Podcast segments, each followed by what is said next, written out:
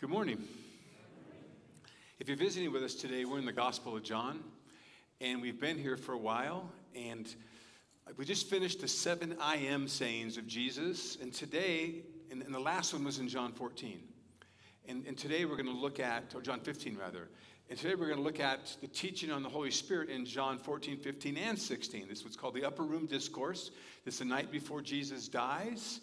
He is um, teaching his disciples, and he goes into multiple times, he mentions the Holy Spirit in these three chapters. Now, I want you to be prepared, though. The teaching of the Holy Spirit in Scripture can be imagined this big, okay? We're going to deal with what John says, which is about this big. So I know what some of you are going to do afterwards. You're going to say, hey, how come you didn't talk about this? Well, because we can't do this, we can only do this. Make sense? We're going what does John teach us about the Holy Spirit? And it's amazing. It's amazing that you know, sometimes, not sometimes, pretty much always, when I get to study, I get to learn, and I'm more blessed than you'll ever be from my studies. As a teacher, um, I learn more than I could ever tell you. And this week has been wonderful on learning about the Holy Spirit. Things that I've known, but this week I got to deeply contemplate. So I'm excited about today. So, but we're going to start with a bigger picture here. We're going to start with the ministry of the Trinity in our lives. And I'll explain why in a moment, but first we're going to ask God to lead us. God, as we're going to learn today, it says your spirit guides us into truth, Father. So do that today through your word. Open up your word to us and um, show us the meaning um, so we can glorify you and live a life that honors you, Father, and how it applies to each aspect of our lives, individually and corporately. So, Father, we look forward to see how you're going to work today through your Spirit in your word. In Christ's name, we thank you. Amen. So, I'm going to start with the Trinity because John does a lot of interplays of, of concepts between the Father, Son, and Spirit. It's really beautiful to see. And I, I want you to see here in John 14 23. Um, Jesus says this If anyone loves me, he will keep my word, and my Father will love him. Who's the we? The Father and the Son, will come to him and make our home with him. So it's singular, singular to refer to individual. So love me, keep my commandments, and we, the Father and Son, will make our home with you. And I'm going to suggest to you the way he does that is the indwelling of his Spirit in you. When his Spirit is in you, and is in every Christian, the Father and the Son also dwell in you. And it's an interesting play in Scripture that we got to keep this idea of the Trinity. I sometimes will draw on a chalkboard when I'm teaching this in a classroom, and I'll draw a peace sign, okay? You know, so a circle is broken to three. And say Father, Son, Spirit. And, and sometimes the lines of the peace line are so hard that you tend to think, oh, these are three very distinct persons, which they are with very distinct ministries, which overlaps. The ministries of the Father, Son, and Spirit overlap greatly. There's three distinct persons within the one Godhead. There's a mystery to it, but it is deeply biblical. And we're going to see John some of that today. So I, um, people always say, explain the Trinity. I said, when we get to heaven, maybe God will. Today we can grasp in part, but not in totality. So, anyways, there's an interplay between the Father, Son, and Spirit in the chapters that is fascinating. Um, the Spirit is called the Spirit of Yahweh in the Old Testament. In the New Testament, he's called the Spirit of God. He's called the Spirit of the Father. He's called the Spirit of Jesus. Even one place it says that God will send the Spirit of His Son into your hearts. So the interplay there is between all three members of the Trinity. And we're going to see also that the Father is the one sending the Spirit. Jesus says that specifically. My Father will send the Spirit. Jesus specifically says, I will send the Spirit to you. So then we're going to see that the Spirit, Jesus sends the Spirit to glorify Him. It's, it's an amazing thing. So, so far in John, we've learned about the Spirit, only a few passages. John chapter 6, Jesus talked about the Spirit and said, It is the Spirit who gives life. He's known as the Spirit of life. We know from the Apostle Paul that you were dead in your sins. Before you came to Jesus, you were dead in your sins. Your sins created a relationship with God where there was no life with God, none whatsoever. It's the Spirit that made you alive. It's the Spirit that opened your eyes to Jesus, the Spirit that changed your heart and gave you a new life. He's the Spirit of life. In John 7 38 through 39, actually 37, Jesus says this If anyone thirsts, let him come to me and drink. Whoever believes in me, as the scripture has said, out of his heart will flow rivers of living water. Now, that sounds really mystical, doesn't it? Rivers of living water. Living water is a phrase in Israel to refer to a brook that is running, as opposed to a pool that is stagnant. You see, in, in the desert, the springs only ran in the summertime, in the springtime, and it was cool and refreshing and life giving. So the phrase living waters isn't some mystical special phrase, it refers to that thing called life that is possessed in water that we all need. And the best time to drink the water is in the springtime when the cool springs are running. You get me? So here's what Jesus says, though, about this rivers of living water that will flow out of your heart. Now, this he said about the Spirit, whom those who believed in him were to receive. For as of yet, the Spirit had not been given because Jesus was not yet glorified. So there's something happening here where the Spirit of God is in the community of believers, but there's something significant going to happen after Jesus has been crucified, buried, and raised and ascended to his Father in glory, and he sends the Holy Spirit. Then, what it says here is, is rivers of living water will flow out of your heart as a beautiful picture of the Spirit of God and the life he gives you. So let's look at when God will send another helper. That word another is very important today. So I'm going to read to you John 14, chapter 14, 15 to 21. I'm going to read the whole text to you, then I'm going to come back and explain it. Jesus says this If you love me, you will keep my commandments. And I will ask the Father, and he will give you another helper. What does that imply, by the way? Another. Correct. So who's the other one? Jesus is. Okay? Because these guys, these guys are discouraged. They've been with Jesus for three years, and he's leaving them. He tells them, I'm going away. I'm going to die. They're discouraged. And so he's saying to them, let me start over. If you love me, you'll keep my commandments, and I will ask the Father, and he will give you another helper to be with you forever, because Jesus isn't with them forever. And even the Spirit of truth, whom the world cannot receive, because it neither sees him nor knows him. You know him, for he dwells with you and will be in you. I will leave you as a, I will not leave you as an orphan. I will come to you. Yet a little while, and the world will see me no more, but you will see me. Because I live, you also will live. In that day, you will know that I am in the Father, and you in me, and I in you. Let's stop there.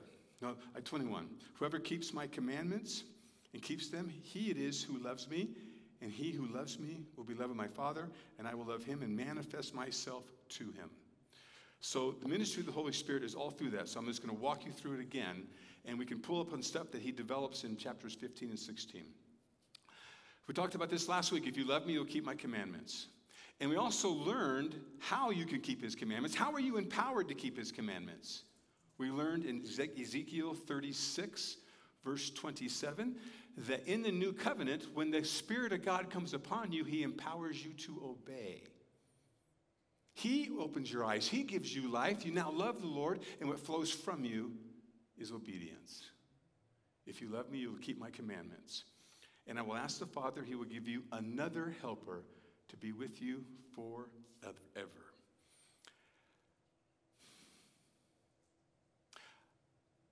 I'm going to come back to the word helper in a minute. Another one. So it's with Jesus. Jesus is leaving the earth. The Spirit is coming to never leave you even the Spirit of truth, whom the world cannot receive, because it neither sees him nor knows him. You know him, for he dwells with you and will be in you.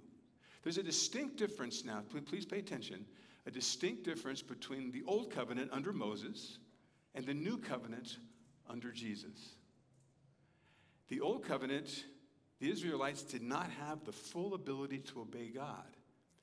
And that pointed to a great need that we have a need of a Savior to save us from our sin and enable us to obey. In the new covenant, the Spirit comes in us resides in us, happens on Pentecost, and empowers us to live a life honor and glory to the Lord. He is with us, He's with the disciples then, but it's going to be in them. And that happens 50 days after Jesus is crucified. He's crucified on Passover. 50 days later is the celebration of Pentecost.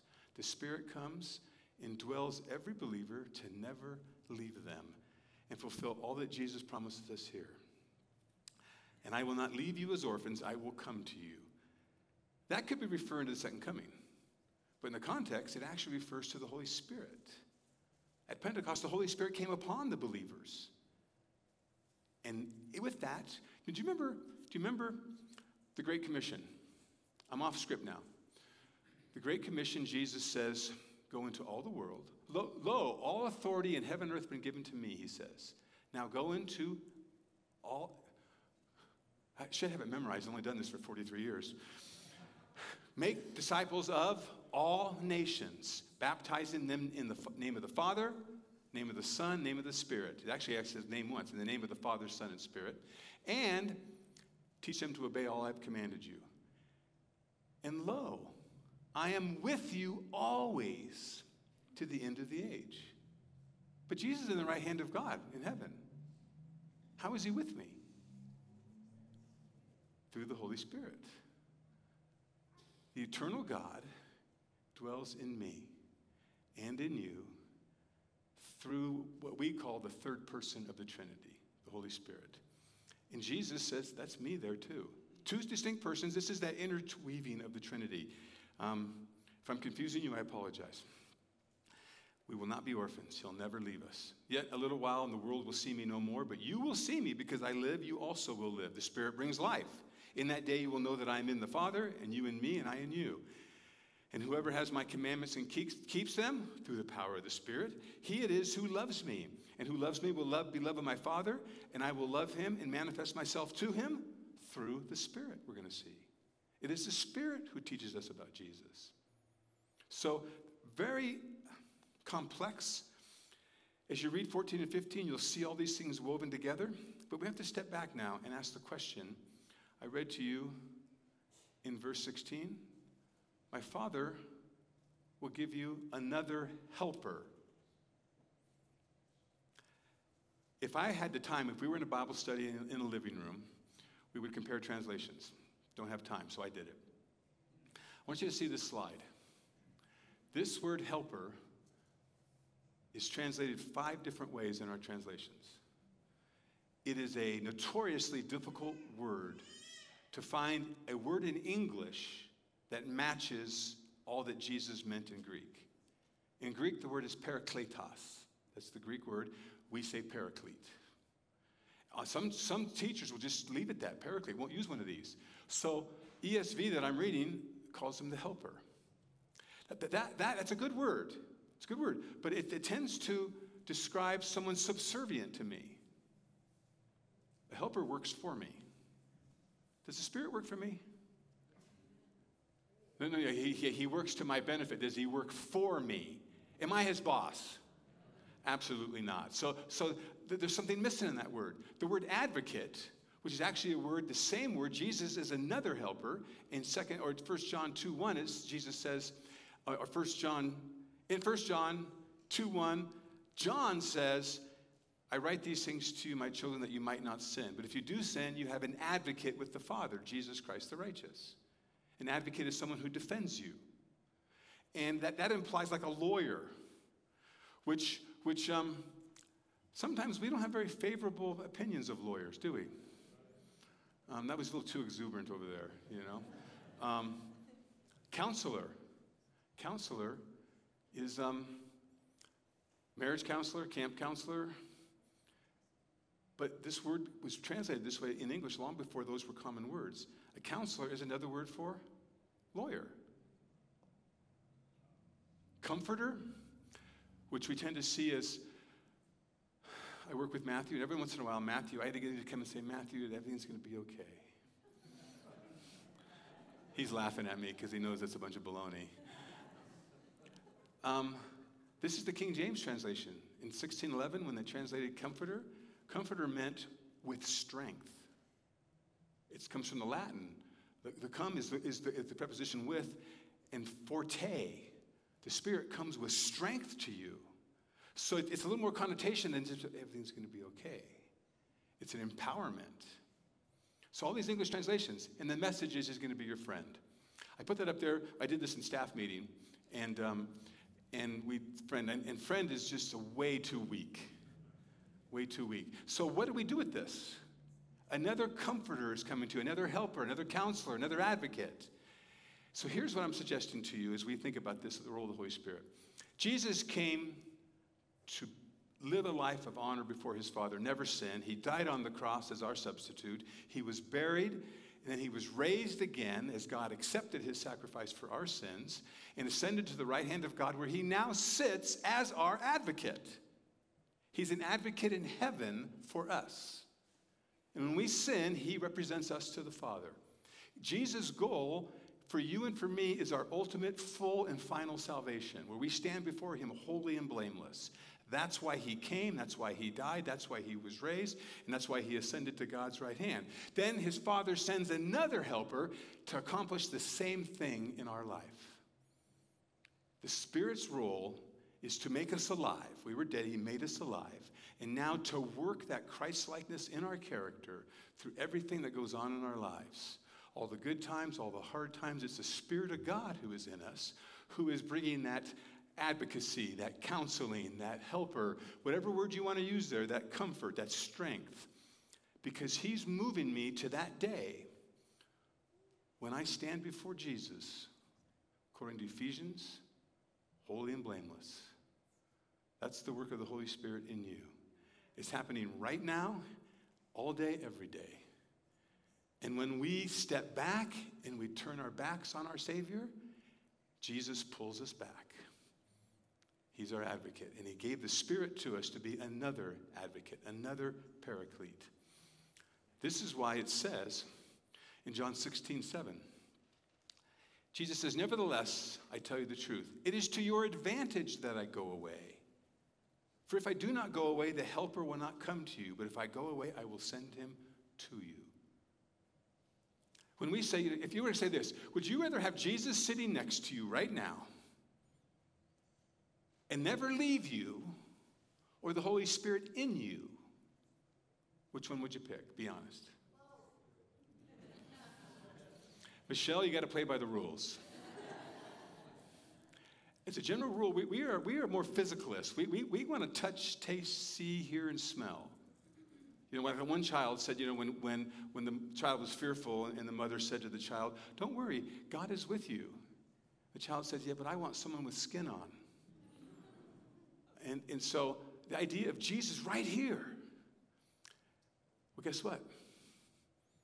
He is. But he's not right here, he's right here in me forever.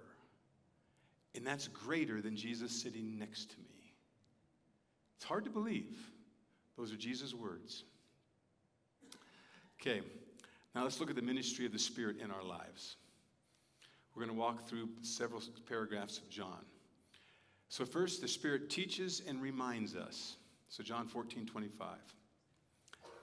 These things I've spoken to you while I'm still with you. But the Helper, the Holy Spirit, whom the Father will send in my name, will teach you all things and bring to your remembrance all that I have said to you. And peace, or peace I leave with you. My peace I give to you, not as the world gives, do I give to you. Let not your hearts be troubled, nor let them be afraid. So, application to us. I think we should always pray, God, teach me. And, and it's interesting, in the scriptures, there's no specific place where someone prays to the Holy Spirit. No, no specific place I have found yet. If you found something, let me know. That someone prays specifically to the Holy Spirit. The early church, though, they came up with, as they're thinking through what Scripture says about the Father, Son, and Holy Spirit, which then developed what was called the Trinity, they said, well, the Father, Son, and Holy Spirit are all equally God and equally to be glorified. And so there's no example in Scripture. They say there's nothing wrong with praying to the Holy Spirit. So most prayers offered to the Father, some are offered to Jesus. So the Father, Son, and Spirit are our God. And whatever, when you say God, Father, Son, Spirit, whatever, just pray to God and ask Him to teach you. He guides you into truth. Specifically says He will teach you all things and bring to your remembrance all that I have said to you. Now, first, let's keep this as a promise to the apostles who are with Him at this moment. Jesus has been three years with them, He has taught them, and He has taught them many things. Like, if you've, I've been here now in my fifth year, you remember everything I've said, right? Boy, liars. I tell you what, I don't remember what I said. Um, human capacity can't. But what Jesus is saying here is the Spirit's going to come to you, apostles. He's going to lead you into truth. He's going to teach you. He's going to remind you what I said. There's some beautiful truth to this. He'll bring to your remembrance. So, for us personally, this applies to us too, but we must know the scriptures first. We must have read them. Then He will, he will bring to memory when we need it to, to remembrance when we need it. I have a friend named Mike. He, him and I talked the other day, and he had he had some people come knocking on his door that we would call a cult. I don't want to get into names and slam people, but a cult that misrepresents who Jesus is. And and Mike had taken some classes um, at the Bible college from me 10 years ago. And Mike reads his Bible constantly. And he called me, he was so excited. He said, Tony, I was so excited because when they would say something to me, Scripture would flood my mind on what the actual truth was. And I could explain it to them. He was, I was blown away what came to my memory. Things that I had taught him, things he'd read in Scripture, that he did not have an active memory. But who brought it to his mind? Holy Spirit did. So the apostles heard Jesus, didn't remember everything. The Spirit brings it back. If you're reading your Bibles, you can't remember everything. But when you need it, it comes back. That's the role of the Holy Spirit in your life. And sometimes you're blown away. I didn't even know I knew that. There's a promise that Jesus gives the apostles that when you stand before kings and they're con- accusing you and condemning you, don't worry about what you're going to say, because why? The Spirit will give you the words to say. That's what He does in our lives. So, He teaches us, He brings to remembrance. But Jesus says, Peace I leave with you, my peace I give you. The Spirit also is the source and supplier of that peace. We have lack of conflict with God. There is no more in between God and us, and no more in between between me and you because of the cross. It is the Spirit who brings that. The Spirit points to Jesus. 15, 26, and 27. When the Helper comes, whom I will send to you, before it was the Father will send, now whom I will send to you from the Father, the Spirit of truth, who proceeds from the Father, he will bear witness about me, and you will bear witness, and you also will bear witness because you have been with me from the beginning. So, in the role of the Trinity, we have the Father planned our salvation. The Son came, walked this earth, and accomplished our salvation. The Spirit, it comes into us and applies that salvation to us. But in that ministry, the Spirit's always pointing to Jesus. He will bear witness about me. And you too will bear witness about me. So if we jump to Acts chapter 1, verse 8, listen to it.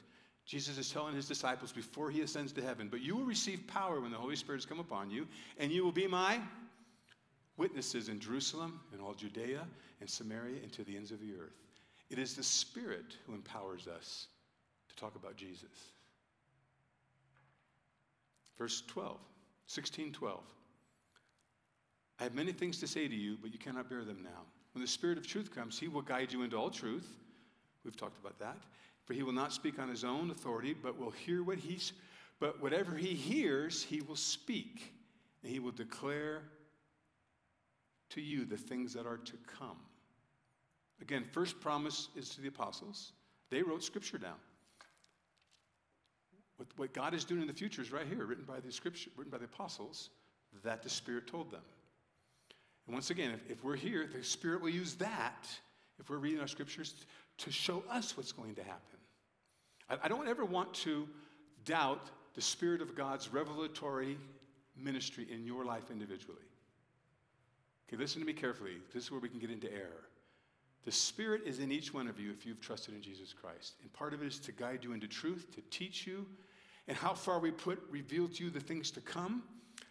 The Spirit of God gives the gift of prophecy, so which isn't just the future, it is about revelation from God. But we have to be very careful. In the Greek, these are all plurals. That he's going to reveal to us the future. He may use an individual, but we have to be careful of is this. Many errors in church history, and many of the cults that have started, started with this. Ah, the Spirit of God told me what that means. Follow me. And so we have to be careful that this is a community thing.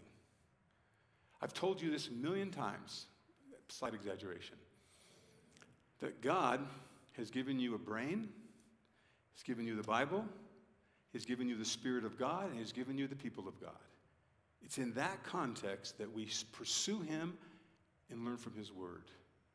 So, so there's always, never have a personal revelation that you claim is ultimate authority when the rest of history is against you and Scripture's against you. So God speaks to individuals, but let's remember the context that we all have the Spirit, we all have the Bible, and we all have each other. John 16, 14, He will glorify me, for He will take what is mine and declare it to you. All the Father has is mine, therefore I said that He will take what is mine and declare it to you. Jesus is the heart of Christianity. He's the heart of Christianity. Why did Jesus come? In John, remember when Jesus says, um, You will know the Father? And, and I think, uh, again, my memory just went bad. Philip said, Show us the Father. What did Jesus say? If you've seen me, you've seen the Father. Jesus came to reveal the Father. The Son ascended back to heaven. So if you want to know what God is really like, get to know Jesus from His Word. Jesus ascended back to heaven, sends the Spirit to reveal the Son. It's the Spirit's job to point us to Jesus, to tell us who Jesus is. Jesus is the center, centerpiece of Christianity, not to diminish the role the Father, the role of the Spirit, but in God's plan, He made Jesus the center point. So that's who we get to know and pursue through the power of the Spirit. It is the Spirit that reminds us that there is no other name under heaven by which we must be saved but Jesus Christ. The last section, John 16, 5 to 15. I know a lot of information. I feel like I've even confused myself today, so I apologize if you're sitting there going, What in the world is he talking about? The Spirit convicts the world. But now I'm going to him who sent me. And none of you asked me, Where are you going? But because I have said these things to you, sorrow has filled your heart. Remember, I want him sitting next to me. Nevertheless, I tell you the truth. It is to your advantage that I go away, for I do not go away. If I do not go away, the Helper will not come to you. But if I go, I will send him to you. And when he comes, he will convict the world concerning sin and righteousness and judgment. Look up there the word sin, righteousness, and judgment. The Spirit will convict the world of sin, righteousness, and judgment. So, what has the world done to Jesus? The world has convicted Jesus of being a sinner, convicted Jesus of being unrighteous, and the world has convicted Jesus and, and condemned him, judged him, and is going to kill him on a cross. So, those three things the world did to Jesus. But the Spirit's going to come and turn the tables and do that to the world. You have to understand something about the world here now. The world is not referring to this terrestrial ball we stand on. It refers to the human, the human system that is opposed to God, referring to people. And who's the God of this world? Satan is. Satan is the one who has the power over the people. And Jesus has come to break that. The Spirit is the one who's going to come and reverse this. So he will convict the world concerning sin and righteousness and judgment. Concerning sin, because they do not believe in me. It's the Spirit. When you came to believe in Jesus, it was the Spirit who convicted you of that. Some of you were raised in Christian homes, and it was a little more subtle understanding as you grew in the knowledge of your Savior. For me, it was a very distinct time when I was 20 years old of realizing my sin and turning to Jesus. Concerning righteousness, because I go to the Father, and you will, know, and you will see me no longer. So Jesus is no longer with him, them, to see what is an example of righteousness. So it, it is the Spirit now who will bring that conviction of what righteousness is. Because Jesus is no longer on earth. It's the Spirit's ministry now to reveal what is righteousness and the fact that the world lacks it. And concerning judgment, because the ruler of this world is judged. Now that's the ESV, is present tense. The NIV translates the verb now stands condemned. In Greek, it's a perfect tense. A perfect tense is an action in the past that has ramifications for the present. So I like the NIV. Concerning judgment, because the ruler of this world now stands condemned. So even though Satan is still active in this world, his, Elena just read us a passage about the devil has been judged. The cross it's a beautiful irony. Devil, the devil wanted Jesus dead, got him crucified. But what did that cross do to the devil? It took his power away completely. Read Colossians chapter 2, verses 13 to 15. It, can I say neutered? It neutered Satan. Okay, maybe I shouldn't have said it. There is so much more in Scripture the Spirit does for us. So much more. This is what John covers in these chapters. And I didn't cover it all. Francis Chan wrote a book a decade ago called The Forgotten Member of the Trinity on the Holy Spirit. There is some sense where the Holy Spirit's purpose is to point to Jesus. But we need to know who he is and what he does and depend upon Him every day. And so it's well worth reading that book, by the way, The, the Forgotten Member of the Trinity by Francis Chan, and many other books on the Holy Spirit out there, and to pursue Scripture to see all that He does for you, and that without Him there is no life. Without Him, you cannot beat temptation. Without Him, you can't love God all your heart, soul, and mind. Without Him, you can't love your neighbor as yourself. He is the one who has changed us, empowers us, and moves us towards Christlikeness every moment of every day.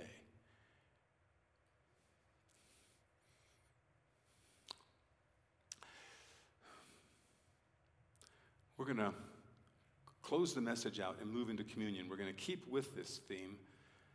Um, I just want to stop John now and I want to pray and then move to Ephesians and talk more about the Spirit as relates to communion.